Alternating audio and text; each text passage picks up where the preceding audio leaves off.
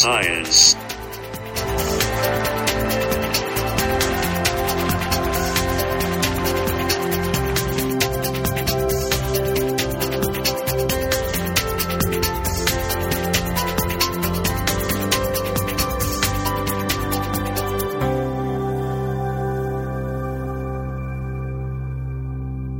And I've got an amazing couple of guests here in the studio with me. Friends of the show, Steve Bullock from the University of Bristol. Hello, Steve. And Maddie Nichols from the University of Bristol. Hello. Hey, listen, how are you guys doing? I'm trying to do my best radio voice. How's it going? You're doing very well, Andrew. Thanks very much. Yeah, you're doing fantastic. Face for radio. Anyway, back to normal. How are you? I'm good. Busy. How about you, Maddie? Yeah, pretty good. Pretty busy. Sciencing and stuff. Okay, cool. What science are you doing, Maddie? What science am I doing? So I'm a PhD student at the University of Bristol, technically under the umbrella of nanoscience, which is science of the very, very small things. But I'm actually working between chemistry and physics and engineering because I just can't quite make my mind up which one I want to work in. Oh, right. But that's going to be really useful today because we're talking about the moon, which is really, really small, Mars, which is really, really small, and dinosaurs, which are really... Oh, no, hang on a second. Why? It's because they're just really far away. Oh, okay. And Steve, what have you been up to? So Paul Miss takes up the reins from our long line of esteemed chancellors. His installation ceremony was on Wednesday. He commented something that I was thinking, which installation sounds a bit like what you do to a washing machine. It really does. I was just going to say, is that the kind of standard word that is used for that position? Apparently, yeah. And there was all sorts of robes and keys. Paul Nurse gave a fantastic speech. I'm really excited to see how he settles in as Chancellor. And that all took place under a gigantic moon. Yeah, didn't it just? Yeah. So Luke Jerram's artwork, Museum of the Moon, was hanging in the... Is it called the H.H. Wills Building? Is that right? Oh, Wills Memorial Building there at the university. Yeah, that was hanging there over the weekend. It's gone now, but what an amazing thing. Did you see it, Maddie? I did, and I actually got an exclusive preview. We actually went on down at a really weird time of day, and it meant that we kind of managed to sneak our way in, even though we weren't really supposed to be there. So I got to see the moon, but obviously I've just been reading about the tour that the moon is doing around the world, and unfortunately it means that we didn't get to experience the kind of music and stuff that they had alongside it. Did you guys get to see that? Oh, yeah, they had that on at the weekend for the public opening. There was also some Apollo audio. What else was there? Yeah, well, obviously, Debussy, Claire de Lune was playing in there, all sorts of things. Do you know, I managed to catch up with Luke Jerram, who is the artist behind it, and we had a brief conversation, and I started by asking him what it was that had inspired him to make this work.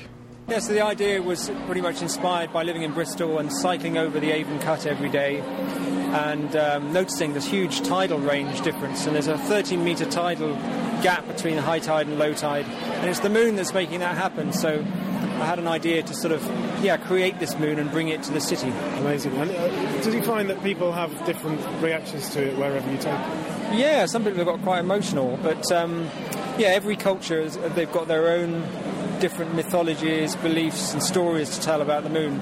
So, over in Germany, the moon is very much a male thing, and then, over in China, people think about the autumn festival. Over here, we think we see a man in the moon, whereas over in China, the moon's orientated slightly differently anyway, and you can see a hair. So every culture sort of interacts with the moon in a slightly different way and acts as a cultural mirror to the moon. So I'm touring the moon around and comparing one culture with the other. I mean, I'm an amateur astronomer. I spend a lot of time gazing at the moon. Quite apart from being able to see it in this kind of detail, being able to go around the far side of it and see that detail. Can you just tell us where's the imagery from? Yeah, I think it's the Lunar Reconnaissance Orbiter mission, and it's a NASA satellite that went around and around the moon, taking thousands and thousands of photographs, and all that has been sort of made publicly available online, so we found it and used that. Has your relationship with the moon changed while you've been making this work? I think I've realised, like any science, that there's this sort of infinite amount of information that you can find out about anything, so I'm still exploring the edges of sort of lunar science. We're standing right at the moment underneath the South Pole, and it's incredibly dark down there, and that's because, you know, on the South Pole there are craters that just don't get any sunlight at all, so they're never illuminated by the sun. And scientists are very interested in that because they know that there's ice down there, and it's the ice that's very fascinating for them because that's water, and they can... They're talking about using the South Pole as a staging post for a mission to Mars. Fantastic. Thank you so much for talking to me, and thank you for making the piece. Yeah, you're welcome. Thanks for coming. That's Luke Jerram talking about the Museum of the Moon, and he'd mentioned there about using the waters, potential waters on Mars, for going the waters on the Moon to for a mission to Mars, and we'll be coming to that as we talk about the possibility of water on Mars coming up after this. I was very fortunate this week to speak to Emmeline Bolmont, who is the person who actually calculated. You've probably heard about the TRAPPIST-1 star with the at least seven planets orbiting it in the news recently. Probably heard about it on this show. But Emmeline Bolmont is the person who calculated everything to do with the tides of those planets. There's a lot of tidal influence on those planets, and I thought, since we've just been talking about the moon, why don't we hear from Emmeline? And I began by asking her, how do those tides change the way that the worlds work up there? Well, the planets are very close in. If I remember well, it's like almost everything is below 0.01 AU, so like a hundredth of the distance between the Earth and the Sun. So it's very tightly packed, and within this distance you have seven planets, which is a lot. So we expect all of them to be tidally evolving, so to deform the star, and the planets are also deformed. One expected output of that is that we expect the planets to be tidally locked. The estimation of the age of the system is very not well constrained, let's say. So we don't really know, but even if it's the lowest limit of the age, it's still quite a long time, and it's plenty of time for the planets to get in this tidally locked configuration. So it just means that they are going to show the same face to the star, just like the moon is showing always the same face to us. So if I am understanding you correctly, anything that's orbiting that closely to its star or to its planet will become tidally locked? Yes, exactly. Eventually, everything will become tidally locked. And is that because the gravity's pulling that side of the planet towards it? Or why does that happen? Okay, so the thing is that the star is deforming the planets. It's creating what we call a tidal bulge. And initially, this bulge is not aligned with the position of the star. And so you have a torque acting up on the planet to bring it back into alignment. So it's just that. And so you need some time for this configuration to be reached. And for this system, for example, we know that by a few 100 million years, it should be okay. And you might say that it's a long time, a few million years, but the system is more likely to be giga-years old. So it means that it really had a lot of time to reach this equilibrium. And so basically what happens in the Earth-Moon system is that the Moon has reached this synchronization state, so it's tidally locked, but the Earth is not, obviously. So the Earth is rotating much faster than the Moon is orbiting around it. The Earth is actually deformed by the Moon, and the clear visible sign is the phenomenon of tides that we see in the ocean. And actually, these tides in the ocean are the most dissipative process that makes this Earth-Moon system evolve. So, for example, due to the tides in the oceans, the moon is actually going away from us. It's like a few centimeters per year.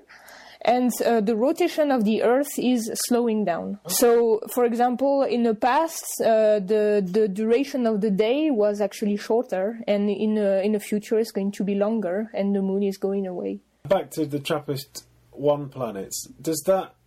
Because they're tidally locked, does that mean if there are oceans on those planets that they wouldn't have tides in the same way that we do. Exactly. It would be like static always. So you wouldn't have low tide and high tide like we have. But the thing is that when we say that planets are synchronized and everything, it's only when you consider like the rocky parts of the planet. But recent works have shown that if you consider the atmosphere, you can have not exactly synchronization for specific cases. So maybe they are not synchronized exactly, but we are going to be able to have an insight on that when these planets are going to be observed with the James Webb Space Telescope. Is going to give us indications on the atmosphere, the stability of the atmosphere, and from that we will be able to infer if the atmosphere can delock, in a way, the rotation of the planets. If you were going to stand on the surface of one of these planets, what do you think you would see if you looked up at the night sky or the day sky? And well, it's a very good question. Okay, so the first thing that would be super striking and really impressive is that when your planet passes by one of its neighboring planets, the size of the planet in the sky would be I think bigger than the moon. Amazing, yeah. So from both your neighbors on both sides, you could have really nice view. The central star also, of course, would be very different from what we see with our sun. It would be like much redder. Probably the sky wouldn't be blue, maybe like reddish also, or orange. So it would be so completely different. And let's be crazy for a moment and imagine that there could actually be life and maybe vegetation. It probably wouldn't be green as well, I guess. So, and I don't know. I mean, then it's more like science fiction, but things would be completely different than from Earth logically, because the star is so different, and especially if you have tidally locked planets, you have like a side that only sees the sun and the other side that only sees the night. So that would be really weird. Could go, yeah. So you'd be like, I fancy doing a bit of astronomy. I'm going to go over that bit, and now, now I want to get a tan, so I'm going to go that bit. Exactly. And if you stand on the Terminator, it's like a perpetual sunset, which is also very nice. Imagine how much the houses cost there. They must be. Yeah, that must be the best spots. That's Emmeline Bolmont from the TRAPPIST-1 discovery. I read a story recently about an impact crater on Mars being a clue to tsunamis on Mars. Now, I've heard that there's hints of water on Mars, but tsunamis, that's amazing, isn't it? Yeah, I think that's crazy. We know that there once was likely liquid water on Mars. It's whether there's currently water on Mars in liquid form that we'll talk about later. But this article that we found on the BBC about the impact crater linked to Martian tsunamis is absolutely fascinating.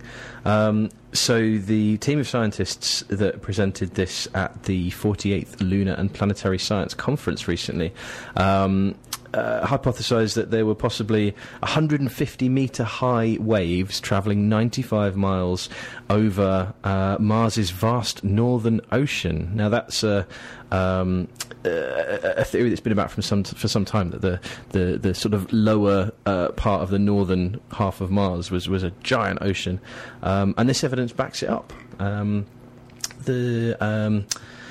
The planetary scientists found tsunami deposits, so distributions of sediment on the now dry northern parts of Mars that indicate that there were these big waves, potentially a tsunami caused by a huge asteroid.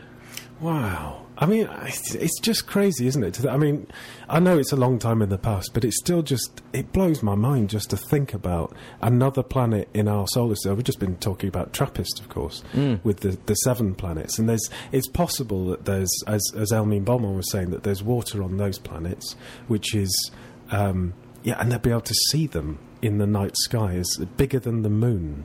Yes. If you were standing on one of those planets, one of the other planets in TRAPPIST-1 passing by you would be as bigger than the moon. And if you just... that, combined with this story of Mars in its past, just makes me think about all the planets that are out there in the universe, and how many with water sloshing around on them, and therefore life there must be. Yeah, I just think it's incredible the sort of information we can get from the photos that we have, just from the telescopes that we've put out there. And it's kind of like, well, what about all the stuff that's happened before we've managed to document what's gone on these planets? And obviously we've got no idea, but I mean, these are ways for us to speculate what was going on before we were able to take a look. Well, it's more than speculation, isn't it? It's based on things that we can observe. And when I say observe, I mean with Mars, we've got telescopes, and we've got satellites around Mars, and we've got rovers on it. But from the data that we can see there, we can go back in time through all the simulations that these guys have run, and visualising Mars with a giant ocean and tsunamis and things is just crazy. With the TRAPPIST stuff, we're looking at light and other signals from very, very distant planets, and the science has reached a point where we can sort of say, well, it's likely that they'll look like this, and it's likely that they'll be tidally locked, and yeah, the simulations that they've run of what the sky would look like are just absolutely brilliant. I love that we can make these predictions that are based on the evidence that we can see. And we're just getting better and better at that. So when the James Webb Space Telescope launches next year, hopefully, fingers crossed, then we'll get even better data from TRAPPIST and lots of other places. Yeah, amazing stuff. Now, there was this story about tsunamis of water sloshing around on... Are there any other kind of tsunamis? But tsunamis sloshing around on the surface of Mars in the past. But there's been hints of water on Mars now, but one of them might just have been taken away. Is that right, Steve? Yes, might. This is a... It's described as an alternative hypothesis, but that's different from an alternative fact. This is one option. So the water on Mars was a hypothesis based on some evidence that we've seen from the Lunar Reconnaissance Orbiter and other sources. This team are saying, well, maybe it's not that, and this is how science works. You get alternative competing theories, and the more evidence you get, the more accurately you can decide which of your predictions is right, if any. So the University of Paris Sud, led by Frederick Schmidt, are saying that there is other evidence for well, basically all it is dark streaks that we've observed. So we spoke to Dr. Elliot Sefton Nash a while back on the Cosmic Shed, talking about what these dark streaks could be, and the prediction there was that water was freezing and thawing on these slopes. Now that was... The slopes they're looking at are in a fairly equatorial area, which means that ice water just below the surface may or may not be likely. These guys are saying it's not, and it's a different reason. Is it? I don't want to describe it too much because the science is not in my area. But, no, fair enough. No, I should probably just explain something Steve said there. So Steve, Maddie and I do a podcast called The Cosmic Shed, where we explore science through science fiction. It's very good. You should listen to it. It is very good. We're up for an award, Bristol Life Awards. We're up for that. So you probably know that if you listen to this show. Shame. I can't just let someone say The Cosmic Shed on the radio and not just explain what it is. Listen, Mars is amazing. Do you know what else is amazing? Dinosaurs. Maddie, I read that dinosaurs might have come from the UK. It's shocking, right? Yeah. That the UK could be known for something other than bad weather and the royal family. Is that what we're known for? Well, but those were the things that came to my head. Okay, very patriotic, right? Yeah. Bad weather, definitely, throughout the world. So, yes, apparently dinosaur fossils have been found in the UK. And I'm sure quite a lot of you found out a little bit about dinosaurs while you were growing up. I know a lot of kids that I know are pretty obsessed with dinosaurs. So, as we all kind of know, there was a big impact from a asteroid which landed near the Gulf of Mexico and formed the crater that we now call today Chicxulub, and this brought about the extinction of the dinosaurs. And We have since come to learn that the different variety of dinosaurs and types that were around from probing the fossil record. So that's archaeologists kind of digging around in the dirt and finding all these fossils and bones, and I'm sure lots of you have gone and seen them in museums. They're very impressive and huge. It's also told us a lot about how the land masses, so the countries that we have today, have sort of moved around, because the presence of some bones or fossils, not necessarily strictly speaking dinosaurs, where they're located in different parts of the world tells us which different edges of different countries and continents were once in contact, because that's how the dinosaurs would have been able to move between these places and leave their fossils behind. So it's kind of like a symbiotic relationship where we get like, so one kind of helps the other, where we sort of worked out how the Earth has changed through movement of the different plates and what dinosaurs were around.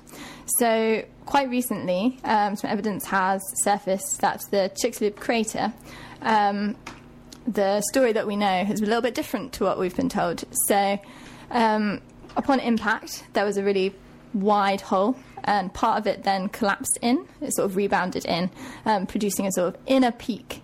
And that means that today most of the crater is buried, but we can still see bits of it.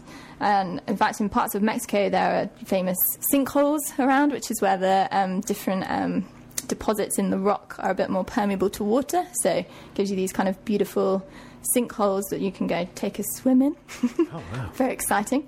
So we've got this, and quite recently they've been looking... taking cores from here, which is where they kind of drill down into the rock and remove some of it, and then through studying the rocks they can tell about the past of the Earth, because the behaviour of the rocks kind of, well, behaviour of the rocks, that's terrible phrase to use there, but different properties of the rocks tell us different things about the Earth, etc. Mm-hmm. So that's what we found out in Chicxulub. So they've also found these fossils in the UK, which have led us to believe that dinosaurs actually came into being quite a bit earlier than we've been told, by about, was it 15 million years? Yeah. Which is quite a lot. It's quite a lot, isn't it? Yeah. So they found these fossils, and this basically leads us to think that the classification system that we've used so far is now wrong, which I think is a little bit unfair. I don't think we should really be casting this blame, be like, oh, you're wrong. Yeah. Like, yeah, we're going to change it. Obviously, we should change it, but, you know, a lot of science is based on the evidence we have at the time. Yeah. And obviously, we can go back and revise it as new evidence comes to light, such as in this case. So this the new evidence that's available is essentially, as I understand it, we've classified dinosaurs really by their hip bones, because the hips don't lie. I'm not going to play that. And they there's two types, essentially, or that's what we thought. There were the dinosaurs that have bird-like hips, which is things like Triceratops and Stegosaurus. Yep. And then there's things that have reptile-type hips, which are things like Diplodocus, Brontosaurus...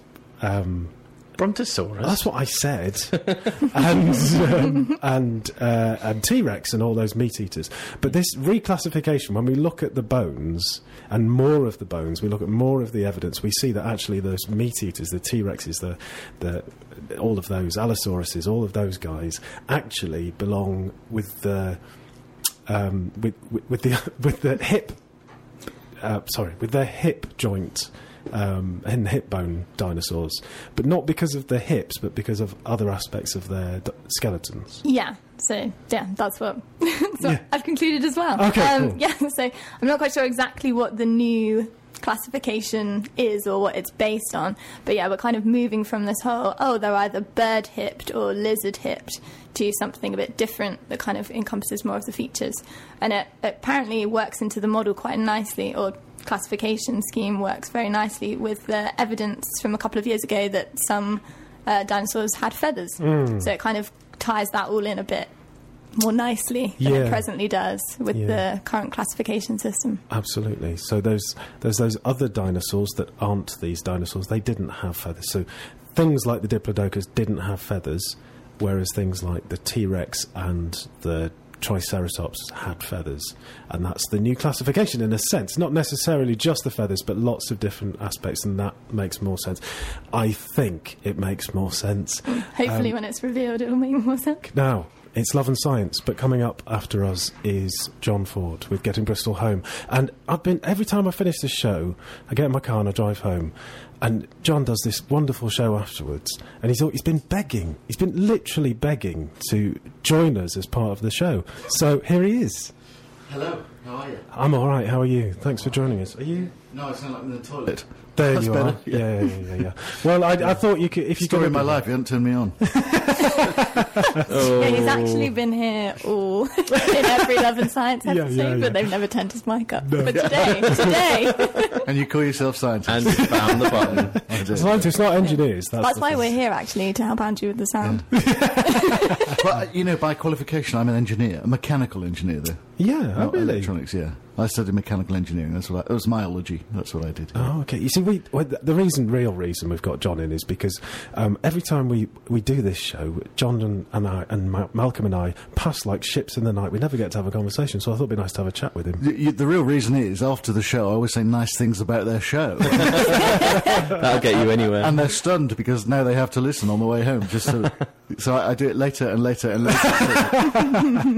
I always like to try and fire a few little scientific facts. Did you know today, for example, you'll love this as scientists, in 1933, polythene was discovered. Was it? Oh. Yes, it was. How was it discovered, do you know? I don't know how it was discovered, but it was discovered by a fellow called Reginald Gibson and his mate called Eric William Fawcett. Now, you'd think if they were American and his name was Fawcett, he would have discovered the tap or something. Mm. Fawcett, but no. They discovered polythene, 1933. Right, okay. Well, there you go. So where would he be without them? Slightly less... climate change, I think, probably. Yeah. We'd probably have more oil, though. It'd be cheaper, wouldn't it? Oh, yeah, that's true. Yeah. And this day in 1914, the first successful blood transfusion took place in Brussels. Ooh. Mm. It's very sciencey, isn't it? That's good, Yeah. We're getting less sciencey, but we none of us would be anywhere without this fella. M. L. Byrne, in 1860, he patented something. Do you know what it was? It's becoming less relevant these days. What year? 1860? 1860. It's becoming less relevant these days. Is it the truth? Because there's... No, that was less relevant a long time ago. Because we have screw caps these days, but this fella patented the corkscrew. Ah, okay. Yeah. That's quite scientific, isn't it? The corkscrew, it was a good invention back in its day. Yeah. It was patented? Yeah, this day in 1860, the corkscrew. There you go. I still have screw-top wine tonight, so... I get mine in a box. Yeah, you can do this. You can do this to celebrate as well. 1866, Andrew Rankine. What do you reckon he first created? Oh, I know. It's some kind of scale, isn't it? Mm-hmm. Scale. If you weighed it, you'd be pretty upset, I would have thought. Oh, you know what it is? What is it? Go on, Steve. He's having a cheeky Google. Look at this. That's cheating. No. It's something to do with temperature, isn't it? It's quite warm if you touch it. Oh, what did he do then? Was it the sun? No, he patented the urinal. Oh, really? Different ranking. Why is it warm? Why is it warm? Well, not the urinal's warm, but... Right, okay, yeah, sorry. Okay. That was a clue. Was it the same one? He was a Scottish physicist or engineer. The Rankine scale is a temperature scale. Yeah, was that Andrew Rankine? According to my source... William Rankine. They might have been... in the same family, I don't know. Cousins. What do you think they talked about over the dinner table? Yeah. Weighing the wee. I don't know. But I can't help feeling that the process in getting up to the point where you invent the urinal must have been a very messy one. Because you've got to keep trying things out, and you're going, that didn't catch it. And that... how do you invent a urinal? I think the invention of the shiwi was probably more difficult. Well, that took about another 200 years, didn't it? Have you ever used one? Fueled by jealousy. I have. It's very strange. I bought my wife one. She's never used it. It's like, as a female, it's very strange going to the toilet standing up. Yeah. It must be... It must be really convenient, if you're caught short somewhere and you need a tree. For those of you who have just tuned in, you're listening to Love and Science on BC. I think that's the weirdest place we've ever gone. Do you have any dinosaur facts? Not really, no. Oh. Not really. All right, then. We'll just have to stick with your own. Only they've found big footprints in Western Australia. Bigfoot? Oh. Which is where my in-laws live. Big footprints, not big footprints. No, not Bigfoot. Alternative facts. No, huge footprints in Western Australia. Big dinosaur footprints. Oh, fantastic. Really? In over 20 species, including my in-laws who live my mother. In-laws are dinosaurs. Yeah, very much so. Fossilised, actually. Big head, little arms. Thank you very much indeed to Steve and Maddie for joining me here in the studio. Thank you very much. Thanks, Andy. John's coming up with Getting Bristol Home. Much more of him, much less of us after the news.